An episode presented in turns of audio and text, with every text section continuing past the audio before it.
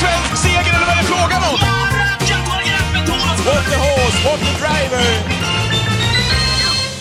Vi har fått eh, bassning från förra veckans travpodd, David. Eh, Jaså? Ja, det är uppror bland trogna lyssnare. Berätta. Till exempel en eh, trogen lyssnare i, i på Twitter, Sir Stefan Eriksson. Eh, Neves snett på det med Monte-SM. Ett svenskt mästerskap kan inte avgöras med ett handikappsystem.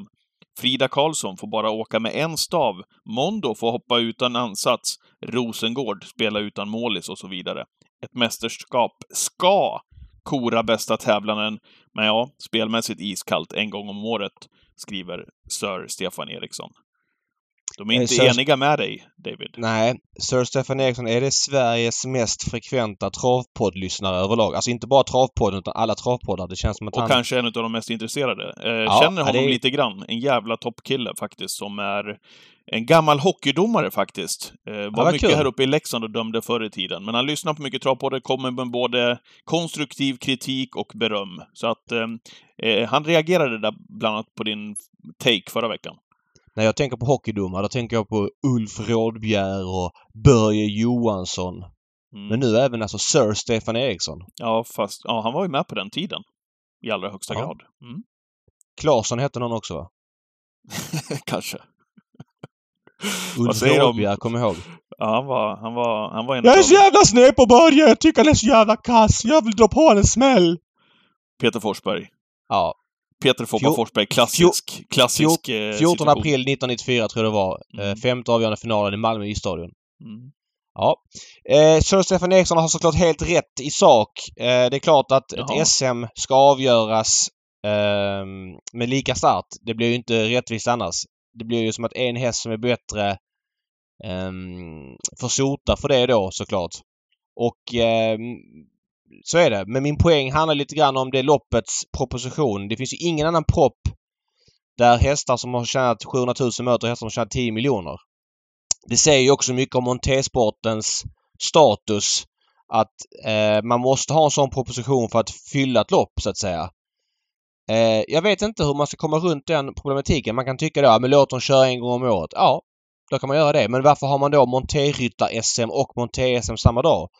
Då borde monterryttar-SM kanske, jag vet inte, lämna över någon av sina bästa hästar till monter-SM så det blir jämnare. Jag, jag, jag, jag vet inte. Är, är, och, och är proppen alla? Att, att, jag vet inte. Det kanske är bättre att Solite är med med 700 lax än att vi har en trött gammal gulddivision som kört 4 miljoner. Oavsett så är loppet inte varken kul att titta på eller kul att spela på eh, när det ligger på V75-kupong. Men visst, jag kan leva med det en gång om året. Min poäng är dock att något måste göras för att det är alltid ojämnt det här loppet. Jag vet inte vad du känner? Är det det? Jag är dålig på historiken där, David, men det är väl klart, när det dyker Nej. upp en sån här som Mind Value VF som är, som är överlägsen här i Sverige i disciplinen, som Mm. dessutom får en, en eh, jock i Jonathan Carré, så blir det ju ojämna lag. Men eh, jag vet inte. Ka- ka- kanske då att man, eh, nu behöver inte forska med det, kanske att man ska lägga Monté-SM utanför V75 och lägga ett annat Monté-lopp på V75. För det är viktigt att Montén är med på V75 någon gång om året så att den liksom kan ta sig framåt. Så att, Ja. eh, men- Sam, men det samtidigt kan- kan jag köpa någonstans att... Ja. Jag, jag, jag, jag kan... Jag ligger inte- inte sömnlös som du säger om jag, om Nej. jag har det här loppet en gång per år. Men det är inte bara att Manager Value och VF är överlägsen. Det är ju en aspekt. Sen har vi nästa grej att eh, det är mil mellan tvåan och sen mil ner till trean och sen mil ner till fyran. Kolla förra, förra året är det ännu värre. Då är det alltså hästar på hela upploppet. Men någonting måste göras. Men jag, Stefan Eriksson har ju stått rätt i sak. Det är klart att, och det visste jag ju när jag sa det, att det är orättvist om en, eh, ett mästerskap ska avgöras på icke lika villkor. Men ja, jag vet inte. Jag tycker det är tråkigt att, att, att titta och spela på eh, det loppet och är ofta så. Något måste hända, känner jag. Ja. Vad Nej, jag ska hur läget är annars för det, jag var ute precis här på ICA. Jävlar vad kallt det har blivit. Ja, hur kallt har ni det i Stockholm? Eh, vi har, jag var precis nere här och köpte banan och eh, yoghurt till min son klockan 08.30 torsdag morgon. Fan vad det luktar dålig planering, David. Ja, det gör det. Det är helt korrekt. Ja. Det är just nu två grader. Det var säkert en grad där. Så att det, är, minusgrader och grejer. Jag såg Tarzan upp på Twitter här på morgonen. Minus fyra när han var ute och sladdade banan 04.30 i morse. Ehm, det var samma här. Minus fyra grader tidigt i morse. Eh, Jag har, eh, här på sommaren, eh, sommarhalvåret tycker det är lite mysigt, så har jag en kyl ute på eh, våran altan. Ja. Eh, Med allehanda ting i. Ja. tycker det det är en liten sån här uh, guldkantsgrej, du vet, man bara kan sträcka sig när man sitter ute i klassiska hammocken. Eller Framförallt fan, när du sitter i bubbelkoppen där du gillar att Kanske. sitta. Ja. Ja, det gör jag. Eh, och eh, kan då sträcka sig efter det här kylskåpet som står ute en, en varm sommardag. Eh, nu, hade jag, nu, nu noterade att jag hade glömt att ta in det här kylskåpet i morse. Eh, och det har ju varit jättekallt här i natt, så att när jag då fick bubba in det här här i morse så hade mina flaskor eh, och innehållet, eh, det var frost i det, det hade viss eh, is uppstått. Det var krispigt innehåll. Eh, så nu jag vet jag inte om det är förstört eller inte. Nu har jag tagit in det här så får det stå och tina upp sig. Känner man dig rätt så är det så hög alkoholhaltiga drycker så att det krävs alltså en, eh, en sån här En riktig minus frostnatt. 30, minus 30 graders natt för att de överhuvudtaget ska kunna frysa till is. För det är liksom, det är bara Kahlua och Absolut Vodka och sånt. Det finns ju ingenting i ditt kylskåp som inte är 40-procentigt. Så är det. Fy fan. Ja. Ja, ja. Det, det är inne här och tinar upp nu. Får vi se hur, hur kvaliteten står sig i alla fall. Men det är väl härligt Ja. tycker jag, när de här, de här krispiga morgnarna. Vi har eh, sol eh, och sen liksom att, du vet, det ligger eh, ja, men som eh, hårt, hårt vitt gräs när man tittar ut. Ja, nej. Det- Håller med. Skithärligt. Och, och det är liksom... Nej, jag är helt enig med dig. Årstiderna är härligt. Tyvärr är vintern lite för lång, men det vet vi om och det är som det är. Ja, men du har inte, du drabbas ju inte jättehårt där du bor. Eh, av eh, ky- kyla och mörker menar du? Skottning, etc. etc. Nej, skottning kanske inte som värst då, men slask istället då. Mm. Som det känns som att det är. Men skit i det. Blir det Vasaloppet i år? Ja, nästa år det blir det. Ja. Ja, nästa år, ja, precis. Hur mycket har du tränat för att sätta rekord? Du hade ju ett rätt ja, fint ingenting. Jag, ja, jag åkte, jag förbättrade mig med en timme förra året. Ja. 11 och en halv timme så 12 och en halv. Ehm, jag, jag tränar allmänt och eh, håller igång. Gör jag. Inte specifikt Vasaloppet. Där kör jag lite starkträning på maskin. Men jag ska åka det här Engelbrektsloppet i år så att jag slipper stå i nionde led och Vad är få det för liksom... något? Ja, det är ett sånt här införlopp som man kan sida upp sig så att man kommer längre fram eh, i Vasaloppets startled. Jag står i nionde ju, så när jag kommer till de här Risbergsbackarna och så vidare så, så plogar ju folk ner och går ner så det går ju inte att åka ner. Så i, istället för att åka ner och få den farten med sig så, så plogar folk och när man kommer då till botten på backen så är det säkert en stigning och då kommer ju de bättre åkarna med fart upp till stigningen liksom. Men jag måste ju börja från noll för att jag har haft trötta och dåliga ryggar framför mig. Men nu blir du sidad. Ja, om jag åker Engelbrektsloppet på en anständig tid så försöker jag träna lite den här gången. Alltså träna skidåkning också. Så Ja. det, det är som det är. Härligt. När åker du, när åker du Vasaloppet? Du som eh, dalkarl? Kommer aldrig ske. dalmas säger Kommer man, aldrig ske. Nej. Total eh, idioti. Ja. Men eh, en av höjdpunkterna måste man väl ändå säga på året, att eh, på morgonkvisten eh, göra god frukost, brassa på en, en eh, panna eh, färskt bryggt kaffe, lägga sig i soffan framför de där timmarna och följa det här. Det är ju det har ju det har sin tjusning. Dels att följa eliten givetvis, men så har vi ju sådana här som dig också som, som blir inzoomade när ni kommer. Det är ju, det är ju lite grann utav tjusningen med att följa Vasaloppet faktiskt. Enligt, enligt obekräftade rykten på stan Mm. så snackas det om att Örjan Kihlström eventuellt kommer åka Vasaloppet nästa år. Örjan Kihlström Han har ju gjort det åkt... tidigare väl? Nej, han har ju faktiskt inte gjort det. Han har åkt Nej. öppet spår har han åkt många gånger. Men aldrig själva Vasaloppet. Men vi får se när det närmar sig. Men eh, det snackas lite i, i skidkretsar som jag är inne i. Att Örjan ska åka Vasaloppet nästa år. Vi får se hur det blir med det. Det, kän, det känns som att Örjan Kihlström har åkt Vasaloppet tio gånger. Ja, men han har åkt öppet spår Mm. de gångerna. Mm. V86-noteringar ifrån eh, Solvalla. Vi brukar inte eh, ta, lägga så stor vikt vid tävlingarna på V86 i podden. Det brukar inte hända så mycket. Det rasslar över på en eh, kvart. Men det hände lite saker igår, gjorde det inte det? Ja, framförallt så hände det ju saker i slutet. Mm. Eh, jag noterade att det var många som var ganska sugna på V86 igår som tyckte det såg öppet ut. Många i min krets som normalt sett brukar känna ah, ihåligt V86, pass. Mm. Men det var många ändå, eller några stycken som kände att ah, men tyckte det såg roligt ut och jag var på kasinot igår. Det var ju travkväll där och det var ett par där som som normalt sett brukar komma dit för att snacka skit, kolla fotboll och, och käka middag som hade liksom lagt ner sig lite i V86. Så det fanns ett, ett visst intresse. Eh, det är ändå så att säga eh, borde vara en omgång som ligger lite där i intresse med tanke på att det är lön först nästa vecka. Nu kanske det är mer en generell grej med, med lönen att folk i spelarkretsar är inte så Mm. påverkade av det. Mm. Totalt sett stort intresse i alla fall kände jag. Ja. Eh, och det som hände var ju i V86 eh, 7. Den stora snackisen. Det är ju att där diskar man ju då eh, Melby Ivy med Julian Cordeau. Och eh, 0,34 som var först i mål. Och jag kommer inte liksom fastna i diskningen för det där är liksom... Ja, jag, jag, jag, jag, jag kan... Om jag måste ta beslut så säger jag att det är diskning för att jag tror Ja, inte det jag tar luckan annars. Ja. Och eh, ja, när du ändå är inne på det. Perfekt omhändertaget i, jag kollade på V86 direkt. Snacka om att man får eh, alla vinklar man vill ha hemma i tv-soffan. Man pausar, man tittar, när flyttar han ut? Från sidan, framifrån. Nej, ja, jag håller med domarna. Eh, om vi, vi ska inte fastna där, men det var likväl som att vi hade sagt att nej, men jag fattar inte hur man kunde diska, så måste man kunna säga att det här var klockrent av domarna. Jag tycker att det såg, eh, tyvärr då, för Julian Cordeau. Det hade varit kul om Julian Cordeau, Evelina Månsson hade fått en V86-seger. Får man väl ändå säga. Fredrik Persson Ja. vinner ju lite oftare ja, i den aspekten, men den korrekta Ja. domarna. Mm. Och dessutom körde Fredrik Persson jättedåligt i loppet så det hade varit eh, lite så här eh, kul om det straffat sig med hans dåliga styrning. Men skit i det. Jag gillar Fredrik Persson väldigt mycket vill jag säga men jag tyckte han körde dåligt i det här loppet. Eh, Kontentan är ju av det här att, precis som du säger, du säger att du sitter i soffan och får det här serverat från V86 direkt. Men var det efter V86 8 eller? Eh, ja, det måste det ju ha varit såklart eftersom V86.8 startade innan resultatet Precis. var klart. Det. ja. Mm. Eh, I vårt sällskap på kasinot igår satt Micke Norinder, ganska välkänd i spelkretsar, gillar att spela poker och eh, travintresserad. Eh, driver ett sånt här ATG online-ombud också. Eh, Micke Norinder hade en lapp med alla gånger spik kvar på V86. Han hade alltså alla Wow. i eh, sjunde och spik i sista. Där han spik Girl has no name. Eh, och vi satt ju där och jobbade in hans lapp för att jag var, med på någon andelslapp men jag hade satt tre gånger, två gånger spik eller tre gånger, tre gånger spik hade jag förresten. Så Mm. det var liksom ingen riktig potential även om jag så självklart jobbade den och det var ju någon 6% där. Eh, jag hade med den här Honestly Flemming Jensen. Så att, Spännande ändå för Norinder med Melby Ivy såklart. ja, men, men då jublade vi så Åh, fan vad gött Micke! Och, men det var ändå värt över 200 000. Och sen så ska... Eh, och visst när man sitter där så är det liksom, man har ljudet på men det är rätt mycket eh, sorl i lokalerna så att man uppfattar inte riktigt vad som händer.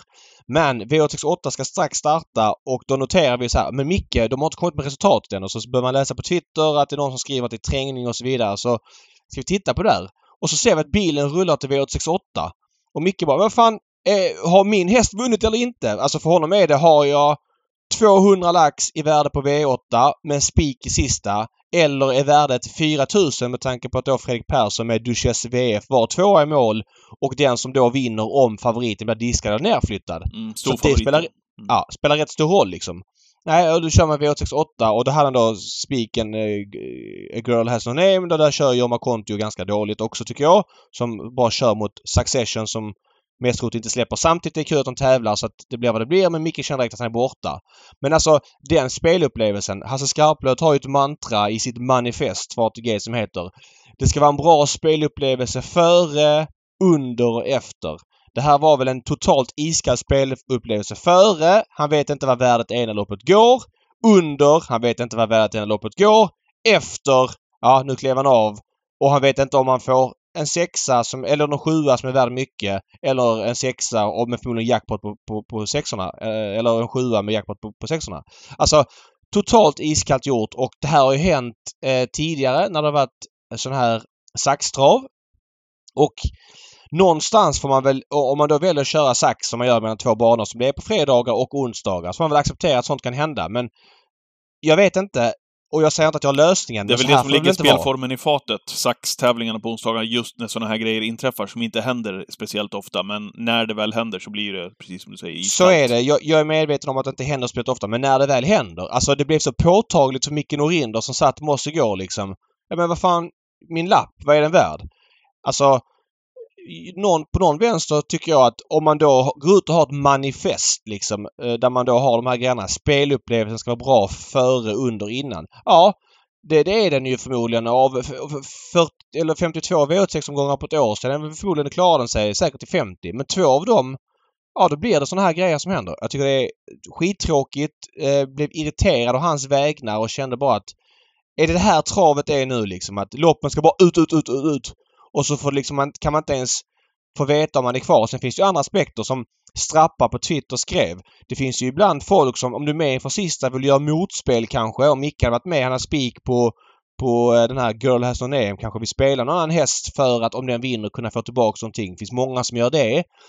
V4, alltså omtag, dagens dubbelupplevelsen blev helt iskall. Ja Men du vet, det finns så många aspekter det här och men det säger mycket om att de här manifesten och sånt för min del är bara blaj liksom. Vad hade man, man, försöker kunnat göra Vad hade man kunnat gjort i det här läget när inte resultatet är klart? Hade man kunnat... För de är väl på gång och de har väl defilerat och hela det här köret väl? Ja, det är ju 11 minuter mellan starterna av loppet. Så rent hypotetiskt, om det här loppet tar tre minuter så ska det väl vara defilering om Ja. typ två. Men hästarna är redan på väg ut i defilering. Mm. Så där och då är det svårt att, att skjuta, Skjuta på det. Och jag förstår det, att man inte kan skjuta på det där och då. Jag fattar det. Men någonstans hänger inte systemet ihop när det blir så här. Och ska vi leva med att det blir så här ibland för att vi ska köra snabbt? Ja, kanske. Då har vi valt den vägen. Då tror jag att vi har en travsport som vi kommer ha, som är väldigt svag om många år. Om vi fortsätter trycka på de här grejerna. Det här är enbart värden. Alltså travet kan man inte driva som ett kasino. Utan det måste man driva som den rörelse det är. Ja, vi har testat att köra fortare. Absolut, jag har fattat det och jag gillar inte sax och jag har full respekt för att många gillar det. Du älskar det. Du tycker det är kanon att sitta i soffan och under en Ja, filt jag, jag, med är en kopp te och jag är ju aldrig Ja. på plats David, i och med att jag Nej, bor där jag, vet. bor. Och, och, och jag köper det och jag har, accepterar liksom det. Sen finns det andra grejer. Jag tycker till exempel inte att Solvall ska behöva köra varje eh, onsdag utan, men, men det är en Mm. annan sak. Men när det blir så här så är det skit och jag tycker att eh, då känner jag att de kan ta manifesten och, och liksom kasta dem på, på backen för att det betyder ingenting. Det är bara tomma ord. Så känner jag. Mm. I övrigt vad gäller V86 igår, det hände väl en del sportsligt också väl? Det var där jag fastnade. Jorma Kontio, jag vet inte, han hade, han hade gaspedalen med sig. Eh, han tryckte i botten några gånger. Eh, Ja. och, och, och så vet jag inte om han lackade ur också i V86.6 på Magnus Djuse han kom farande med stallkamraten där, Miro Boko förresten. Vilken jäkla treåring det där är. Miro Mm. Boko. Hela uppsynen på honom. Men han körde ju då mot Bottoms Up Broline, där Jorma Kontio hade ledningen. Eh, körde till och blev släppt till ledningen. Jorma ut direkt. Han hade ju en toppenrygg där i Miro Boko. Ja, inte ut direkt. Han gick ut efter en bit. Men Jorma trodde väl att okej, nu kommer stallkamrat här. Om jag väljer att ta beslutet att inte fightas med honom så kommer inte han fightas tillbaks. Eh, som det ofta är i travlopp. Men nu var det inte så. Eh, nu var det Magnus A. Djuse som körde Mirobuco och då fick Jorma lugnt och fint sitta kvar utvändigt och ja, det, jag vet inte hur han resonerar där då. Han trodde väl att det, det var som det brukar vara eller så glömde han titta på oddstavlan för Djuse ses som faktiskt ganska klar favorit. Men det finns ju inte att den släpper där och då utan om Jorma väl har släppt ledningen, ah, sorry det är ditt beslut Jorma. Det blir som det blir. Sen gasade han ju hårt i V868 där han körde mot eh, Succession som hade fått ledningen. Eh, Jorma körde A Girl Has No Name. Kom till spets men det var trött tidigt där. Men Så, ja, ja. Det, det är ju, så blir det ibland och det är ju kul när det tävlas men det var ju inte de optimalt, mest optimalt disponerade loppen av en travkusk vi har sett 2022. När du är inne på det, såg du Flemming Jensens styrning med Rossi Garline i V86-inledningen? Faktiskt inte när du säger det. Nej, gå in och titta på den. Han har alltså 200 lägen där han kan eh, attackera, där han sitter då i, ja, jag tror det var fjärde ytter innan det var klart.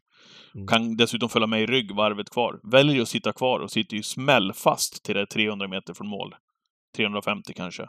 Och går ju jättebra längst ut i banan, men är totalt chanslös att blanda sig i segerstriden. Med andrahandsfavoriten. Det var... Ja, det är en av de mest passiva styrningar jag någonsin har sett faktiskt. Det var... Men eh, Flemming Jensen, jag såg att du spikade på ditt eh, system på spellekontoret. Flemming det var därför jag satt och följde den givetvis. Ja, jag fattar. Ja, men jag, alltså det är ju någonting med, Att gå på honom. Du får ju... Ibland kan det vara så att... Man pratar lite grann om Örjans mat och sovklocka lite på skämt. Men jag tycker att Örjan har alltid koll på läget. Men Flemming Jensen kan det vara så. Ja, men han sitter sjunde invändigt och sitter kvar där hela loppet.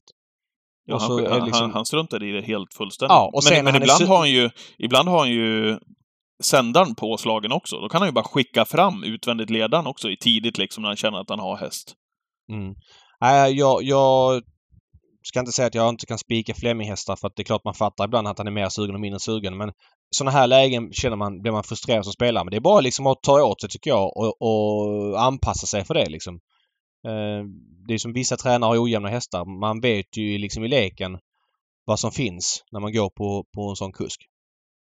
Kul tycker jag att eh, David Nylander, som du var på här efter någon styrning när han körde, jag tror till och med att det var Sister of Mercy han körde på V75, det nioåriga stoet här. Du tyckte han körde väl offensivt här uppe på Bollnäs, tror jag att det var för Jag tyckte, jag, ja det gjorde han Mm. eh, mot Erik Adelsson och Ja. det i sig tyckte jag inte var problemet. Problemet var ju efteråt när han skyllde ifrån sig på massa saker och inte blev ställd mot väggen av reportrarna den dagen. Han skulle ju vara ställd mot väggen varför han plockar bort favoriten helt liksom. Det var väl den här Highline Pellini som Erik körde.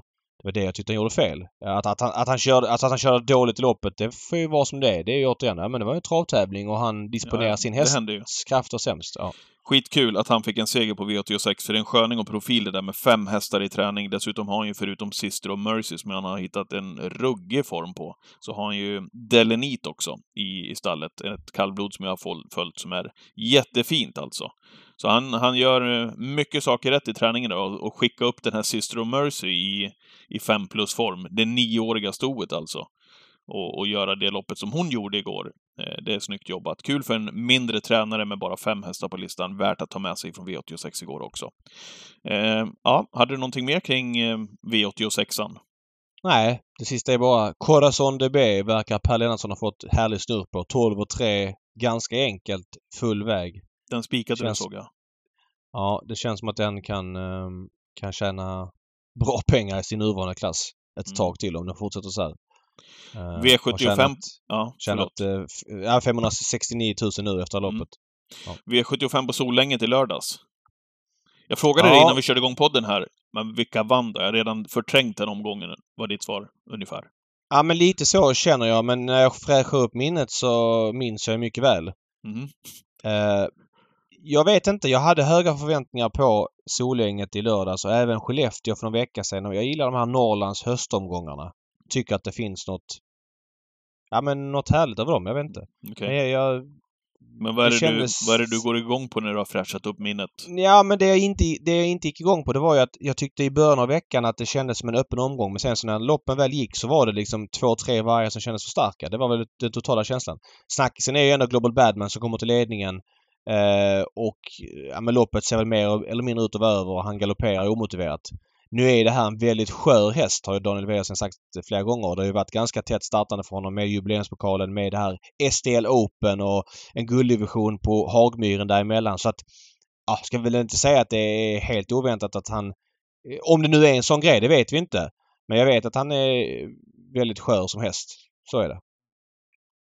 Det var lite Magnus Djuse-show uppe på Solänget. Det var Antonio Trott som vann istället, gulddivisionen. Sen var det Magnus som också vann med Knuttesting. Brorsan Mats Djuse vann med volt. Lite signifikativt igår också i WTO6-avslutningen när Mats Djuse slår av Magnus kort för mål också med den här The Rocket. Eh, ja, de tar för sig allt mer, eh, de här killarna. Vi har pratat så mycket om dem, men eh, Mats Djuse vann ju även eh, med eh, Casto de Star, där han väl svarade för en Erik Adielsson-voltning i- ifrån springspår. Vi kan konstatera Ja. alltså att det blev en, två, tre, en, två, tre, fyra, fem V75-segrar för Djuse-pojkarna. Tre för Magnus, som också vann med Laredo Boko sista avdelningen. Fem av sju vann de, brorsorna. Det där med Castor de Star och hans springspårsträff, det är ju lite intressant. För att man har ju valt att ställa upp kamerorna så att man ser starten framifrån.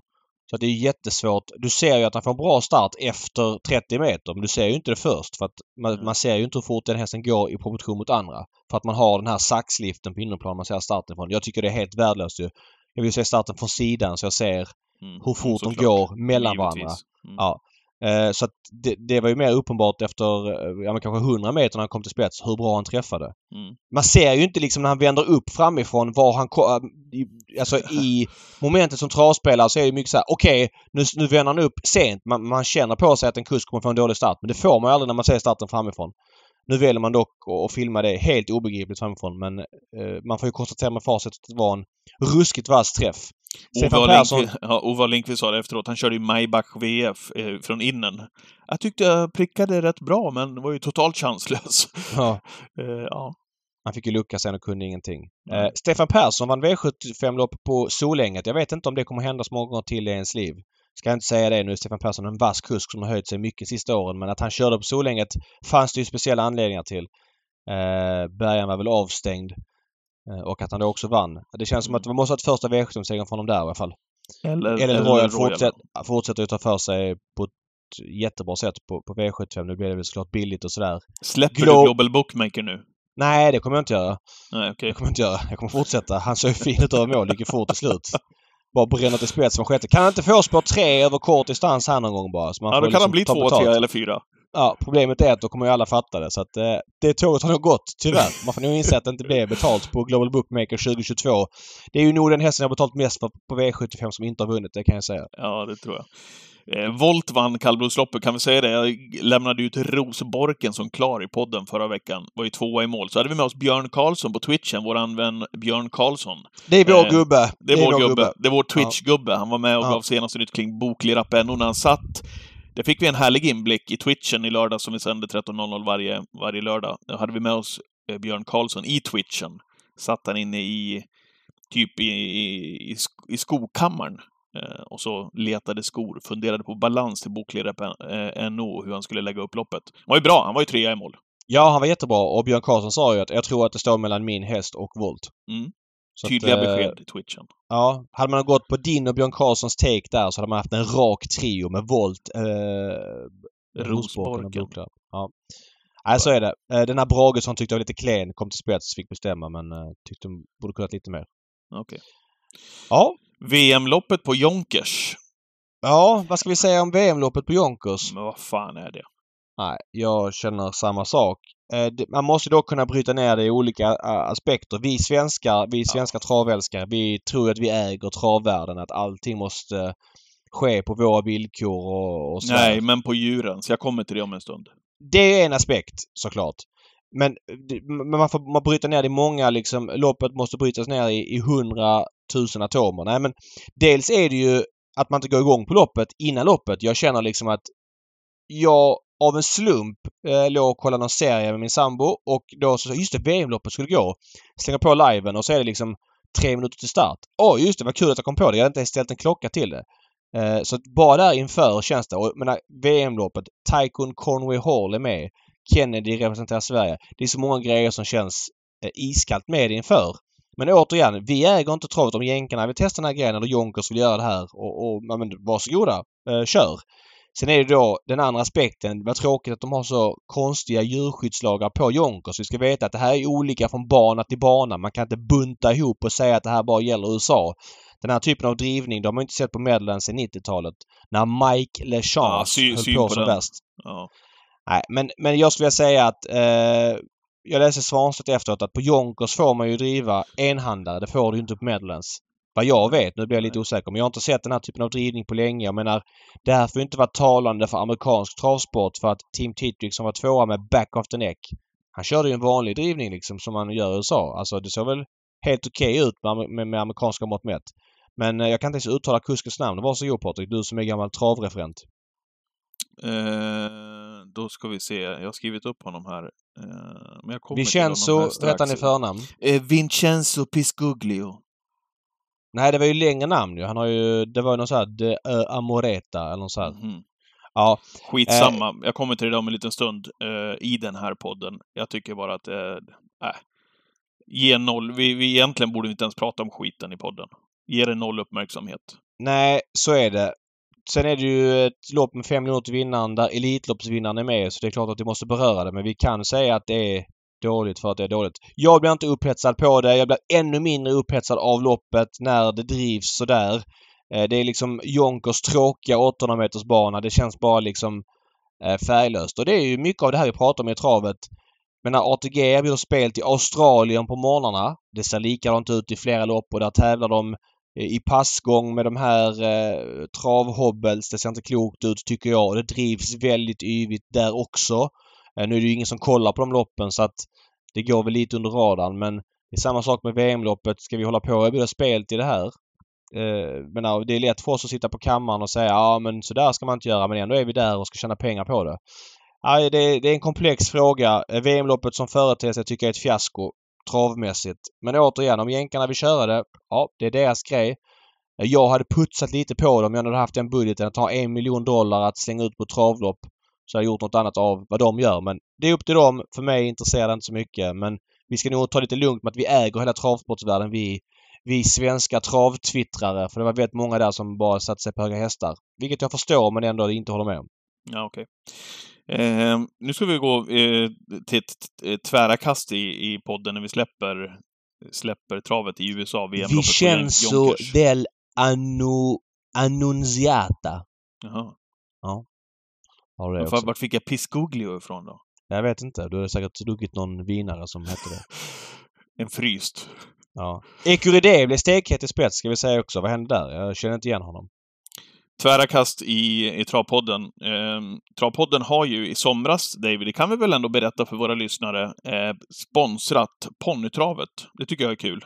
Ja, det tycker jag också. Mm. Varför tycker du det Eh, då?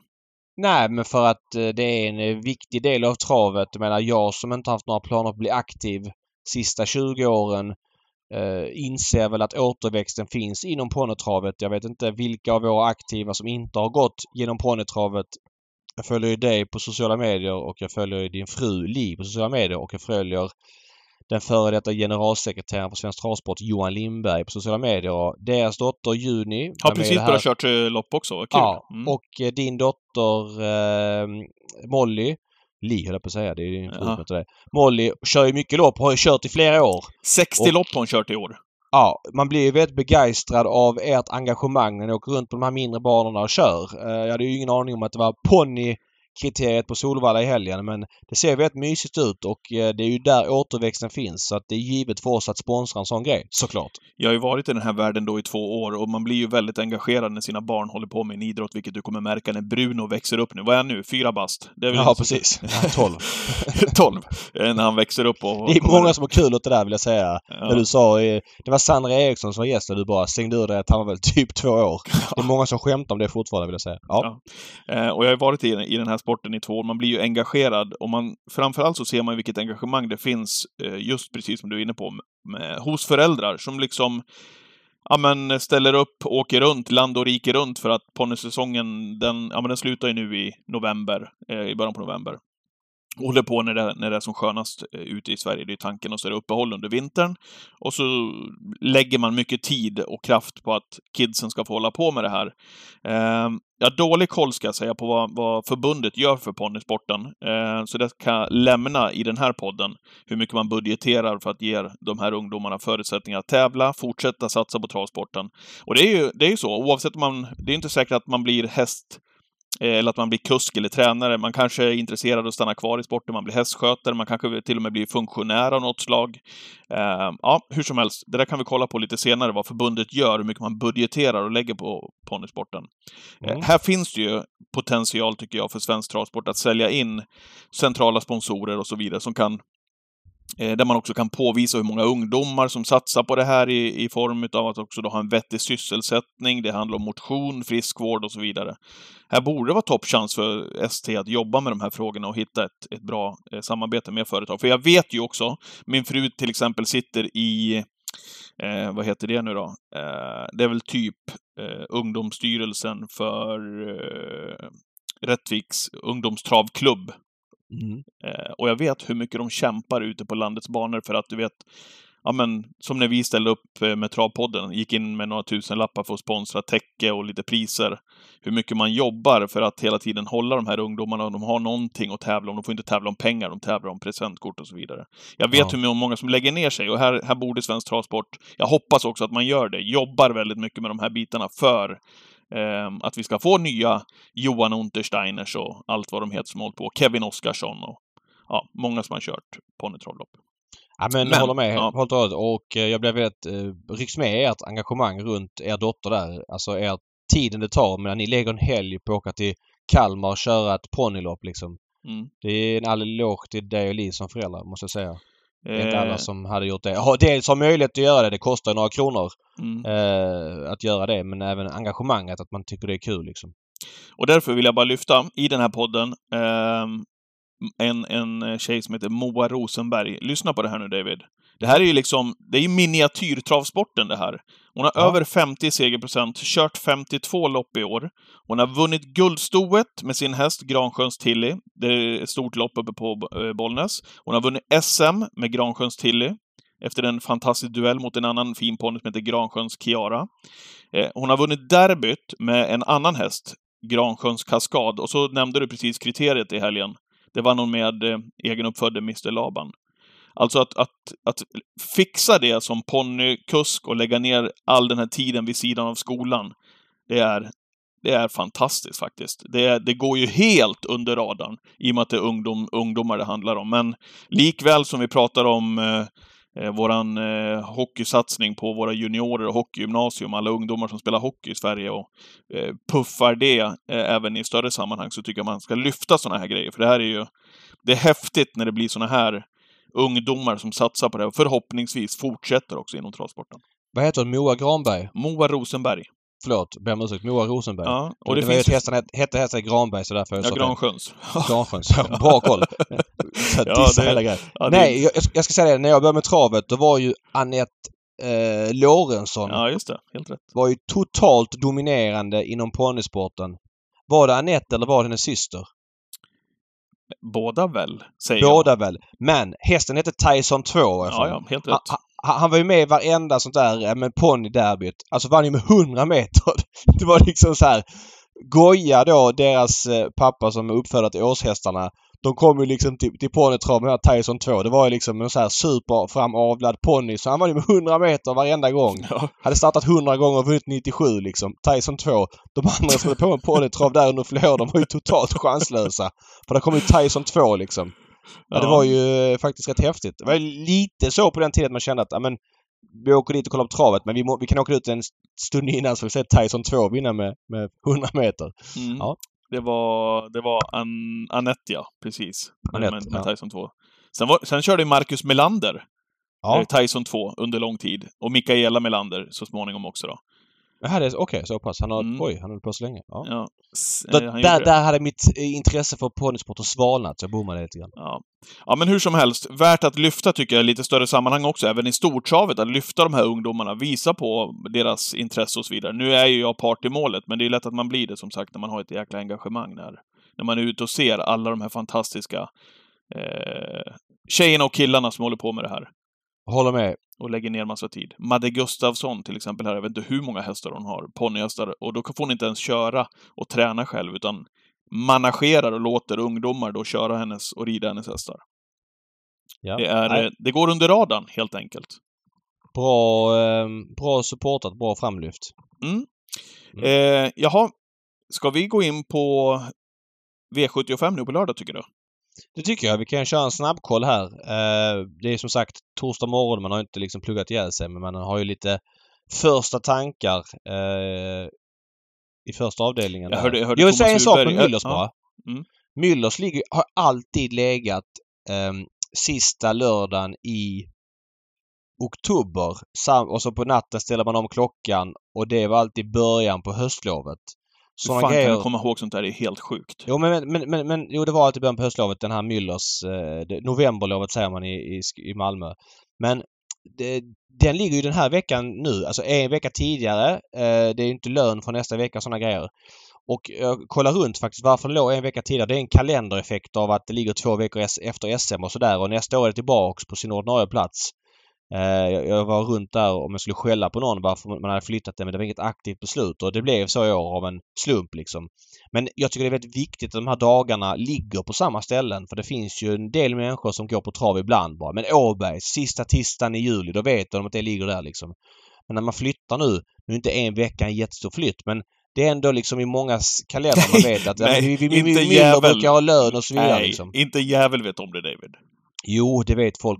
Klokt, det är klart att folk har koll på det där. På när Folk som, kör. bor, eh, folk som bor i, i dina trakter. Vi vet att det är Rättvik där i, i början av augusti. Ja, men Müllers, är inte det som, som vilket lopp som helst? Åbergs fattiga, Elitloppet, liksom, Storchampionatet. nej, nej, du har fel där. För att eh, eh, Müllers var så förkna- starkt förknippat med ärtsoppa Mhm. eh, och allt det där eh, runt eventet förr. Så att det var många som bara gick en gång på dag, en gång om året på Jägers. Så då var det Müllersdagen som den klicken gick på. Så var det en annan klick som kanske hade Åberg som sin grej och så vidare. Jag tycker bara att sådana dagar måste få ligga kvar på samma ställen. Man får inte hatta runt och där tro blir du, liksom att du blir kan... jävligt fyrkantig där, David. De kommer ju gå och äta ärtsoppa även om det ligger en vecka senare eller tidigare. Nej, jag blir inte fyrkantig. Jag tror att du underskattar så här. Det är klart att en vecka inte är en jättegrej. Men folk vet i huvudet att det ligger en travdag vid ett speciellt datum. Och, och vad man brukar göra. Jag, jag, tror att du underskattar faktumet att folk som inte är travintresserade vet Men om jag att... tror att de kommer äta ärtsoppa en vecka senare ändå. Jo, ärtsoppan kan de väl äta men att det ligger en vecka, vecka tidigare innan man har fått lön eh, innan den här starten på det, jag- För mig hade det varit en grej. Jag, jag tror att må, det finns människor som inte följer travet som har koll på vissa utsatta datum och det finns då folk i Malmöregionen som inte går så ofta på trav som vet att Müllers ligger där och då. Ungefär i kalendern. Och så är det då när flyttat brukade det ligga? Jag redan glömt. nästa vecka då det är Romme. Men eh, kalendereffekten av att SM låg lite tidigare gjorde att det blev två veckor efter så därför blev det så här. Eh, nu är det inte någon fara. Bara, bara ta upp det som en grej liksom. Man ska inte underskatta att dagarna ligger de ligger så de kan arbetas in. Nej. Solvalla kör alltid annandagen. Elitloppet alltid sista söndagen i, i maj. Jag vet att det är stora dagar men det finns viktigt. Färjestad kör alltid långfredagen. Romme kör alltid söndagen på påsk. Sådana grejer är viktigt. Jag, jag lovar dig. Ska vi köra den här V7 snabbt då? Ja. V75 först, jag hörde förresten Thomas Urberg sa det i en intervju till Mattias Liljeborg här när han frågade om nedförsbacken i utgången utav sista svängen, att ledaren alltid får två längder. Det är ju, det är väl hela spelkåren samlad och enad i, va? Eh, Ja, Men nu Urberg tyckte att nej, får ingen, ingen fördel där. Urberg kör ju mest utav alla där och har ju superkloka synpunkter ofta, tycker jag. Men jag varit lite Mm. paff när han sa det, för det, det är ju känslan. Så nu är det nedförsbacke i Jägersro. Vad sa du? Ja, något är det ju. Något är det, ja. V75s första avdelning. Du, du har ju sagt några gånger här i podden att Johan Untersteiner och Peter Untersteiner, att du har liksom väntat på den där röda armén, att den ska forsa fram med det här antalet hästar man har och liksom vara en total maktfaktor. Vilket man kanske kan tycka och tänka. Som är det de inte så var att de... för fyra, fem år sedan. Exakt. Eh, då var de ju sjukt bra. Är det inte så att de börjar blomma upp nu? Eh, de Jag gör ser, väl ten, det jag ser tendenser.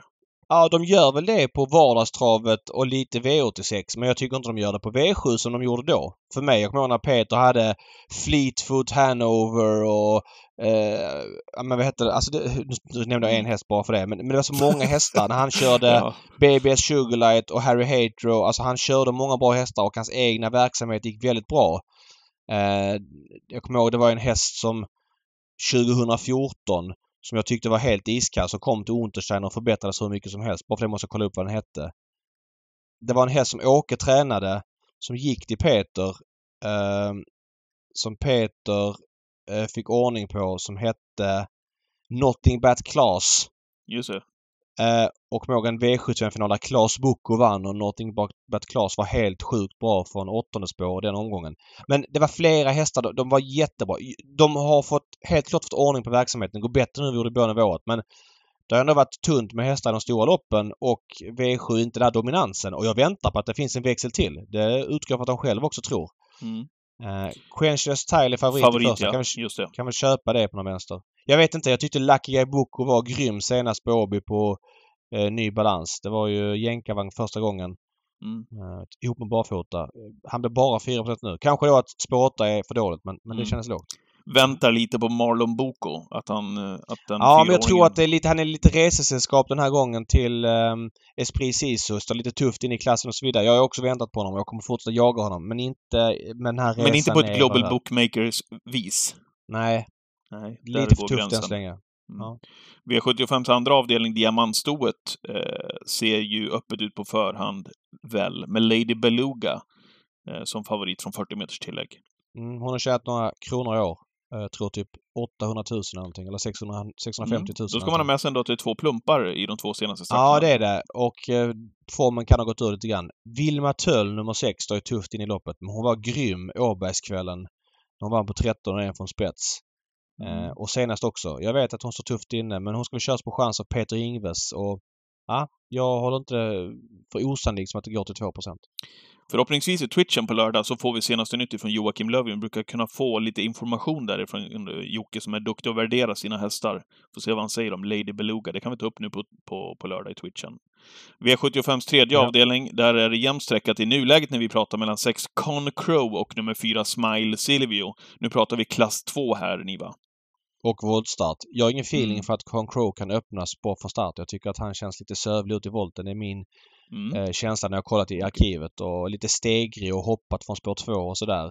Mm. Um, inte helt enkel att, spetsa med tror jag. Sen har ju då Smile Silvio den favoriten spår 4 och det kan bli vad det kan bli. Det vet vi i voltstart. Så att uh, jag har ingen direkt take här. Jag, jag ser lite minus på de två. Det kanske är att de andra är för enkla men uh, ja, det känns... Det, ja. kan, det kan vara så. Läget har ju annars Peter Ingves med Star och Next Move. Jag är inte helt förvånad om han skulle vinna det här, men han spelar på Eh, 6% just nu. Man var ute, jag var inne och kollade på ett ganska så billigt lopp senast i, i Danmark. Det var inte speciellt många hästar med i det där loppet, men jag tyckte ändå att, eh, att det såg bra ut på Storm Next Move. Man kan tänka på den eh, tidigt, tänker jag. Eh, V75s fjärde avdelning. Eh, det är ett lopp över långdistans, 3140 meter. Eh, vad säger du om det här loppet? Tre, eh, nummer två, Cash Keeper, favorit. Mm, jag tror det är rätt favorit. Jag tror att han blir väldigt svår att ta 40 meter på även om Under Armour och Even Steven är bra så är ju inte det liksom Stayer-kungar. Alltså han gick Kör han då, Fleming? Kör han då? Ja, det är ju en grej man, man inte vet och sen så Under Armour vann ju faktiskt på 13 och 1 där på Åby, var det Åby surprisdagen i långloppet. Det var en sjukt bra tid.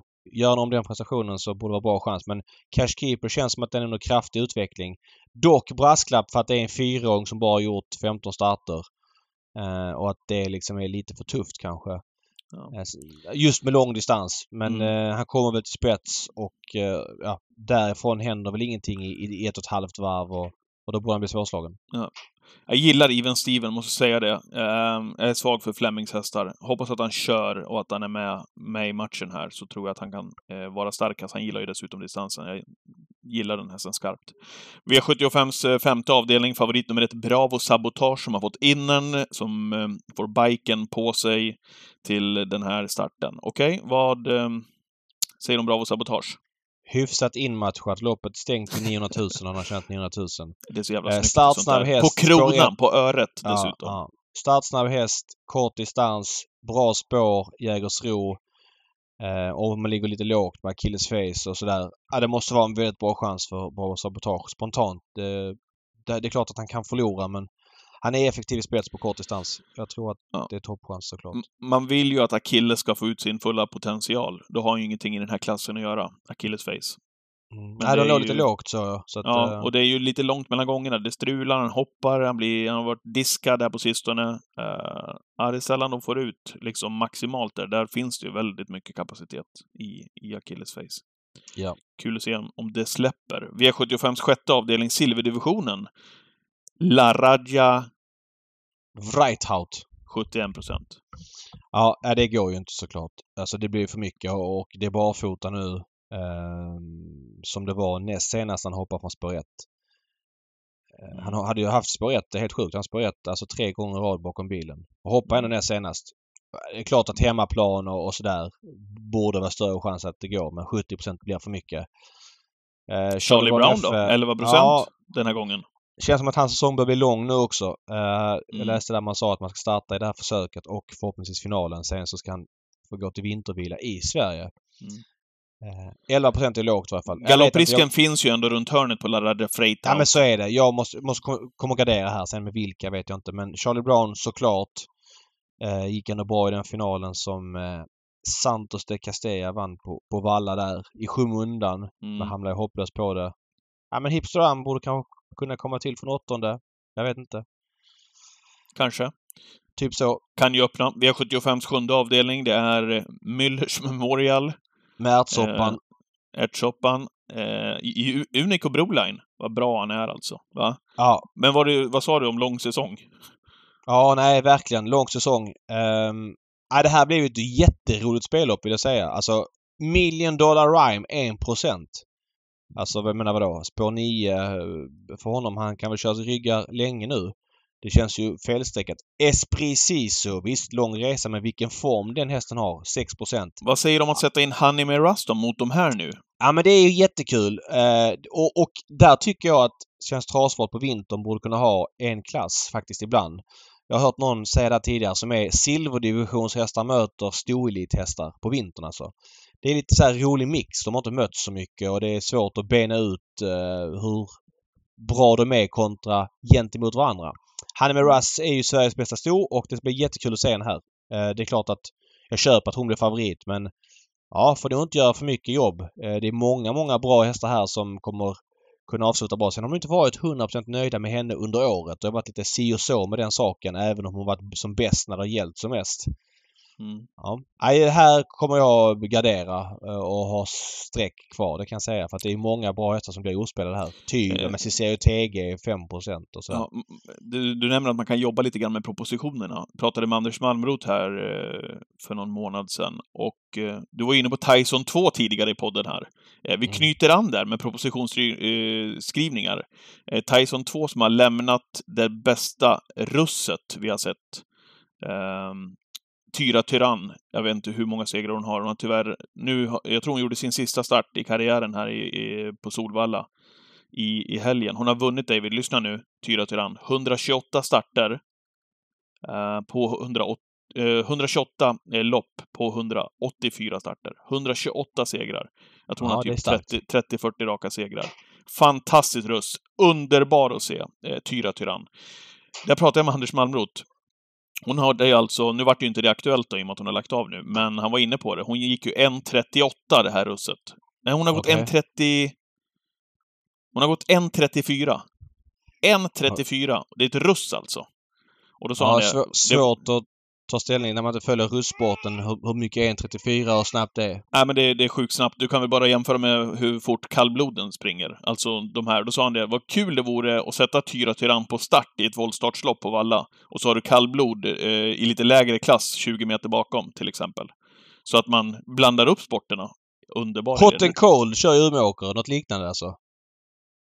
Ja, precis. De gör ju det. Alltså kan man inte göra det. Jag, jag fattar att det blir plojigt, men det är ju... Det är väl kul att växla upp och bara göra någonting annorlunda någon gång per år. Det är väl inte hela världen. Nej, jag håller med helt och hållet. Och så kan man bjuda på ärtsoppa. Ja, Ska vi köra hiss och diss, tycker du? vi gör det.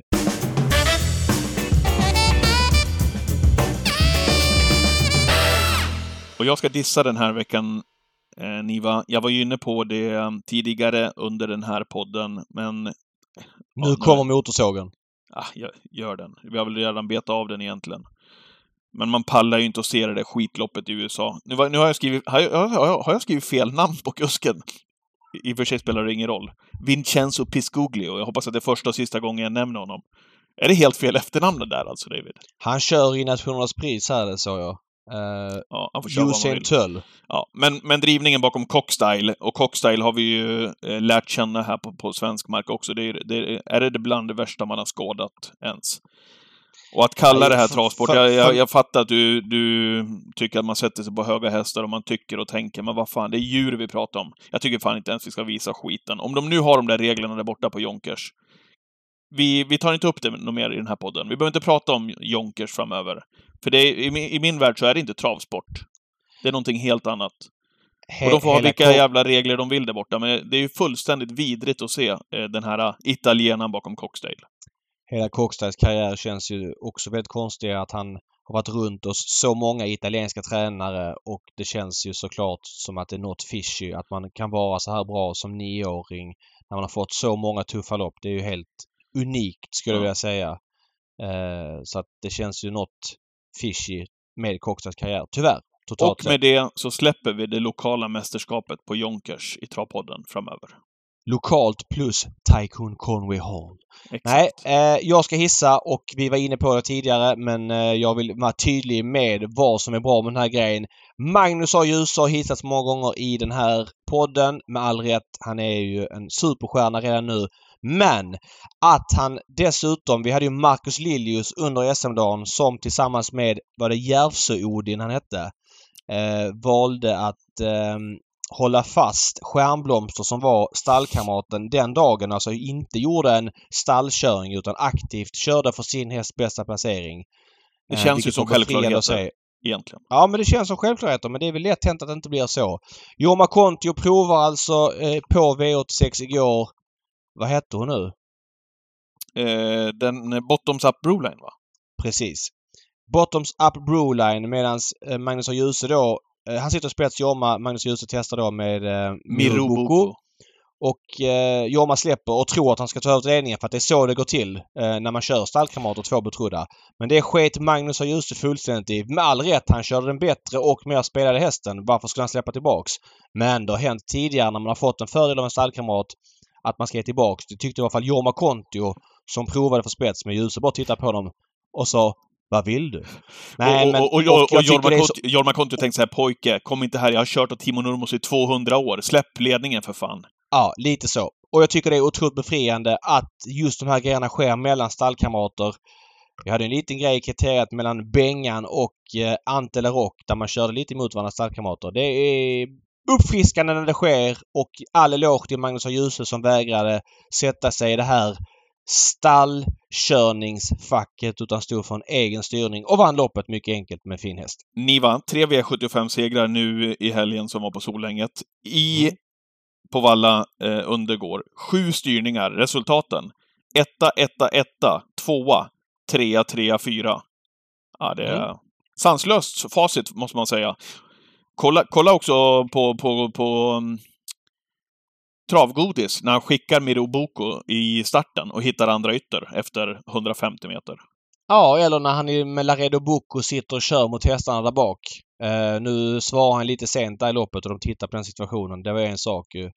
Där kanske han slarvar lite men, men jag tycker att han kör ju bara mot Declan i sista sväng.